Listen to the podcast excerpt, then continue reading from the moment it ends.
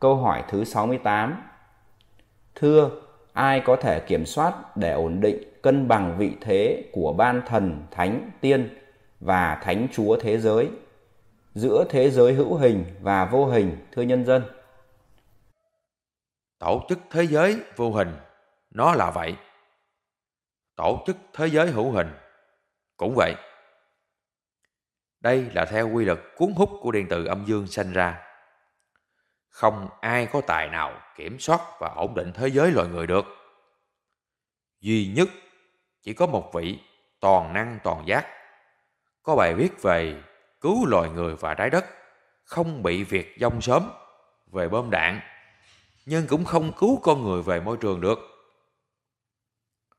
Còn việc kiểm soát thế giới nhân quả luân hồi của trái đất này không ai kiểm soát được mà nó phải luân chuyển theo quy luật cuốn hút vật lý điện từ âm dương.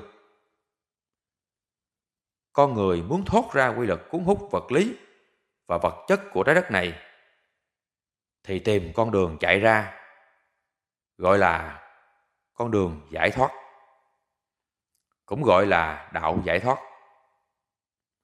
Chỉ có đơn giản như vậy thôi, nhưng cực kỳ khó, vì bởi con người ai cũng sống bảy thứ tánh âm của con người. Nhất là ba thứ tánh, tham, ác, kiến chấp.